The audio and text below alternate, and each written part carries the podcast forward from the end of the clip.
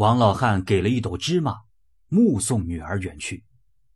时间过得真快，眼睛一眨，第二年三月三到了，芝麻已经开出花来。王老汉带着一袋馒头要去找三女儿，大姐看见了，一把夺过去。王老汉被关在门里，出不来。爹爹，你在家歇着吧，让我去看看妹妹。大姐一路顺着芝麻花走过去，走完平地，爬上山岭，登上山顶，翻过山坳，看到一座绿瓦檐、红门台的大院子，大门左右站着两位家丁。大姐走上前去：“哎，这是我三妹夫家吧？我是他大姐，快去通报一下。”家丁进去通报了。不一会儿。一对华丽的少男少女走出来，大姐一看，正是三妹和美少年。高兴极了，三妹把他迎到院中，在那金雕玉砌的回廊中转来转去，好一会儿才走进一个满屋生辉、香气扑鼻的闺房。吃完饭以后，三妹又带他到花园里玩，满园的奇花异草，鸟飞蝶舞。真不知是人间还是天上啊！大姐十分后悔，这样的福气竟被三丫头占去了。他们走到一口井边，大姐心生一计：“哟，三妹，你看，井里的鲤鱼变成龙了。”三妹哪里会想到姐姐有恶意？她走到井边，大姐顺手一推。三妹掉进井里淹死了。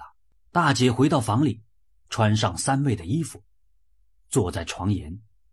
蛇仙回来以后问道：“啊，贤妻，大姐去哪儿了？”“哎，别提了，她偷了咱家好多东西，不好意思跑了。”“贤妻，你的脚怎么这么长了？”“哎呀，别说了，大姐跑了，我要追呀。”追着追着，脚不就长了吗？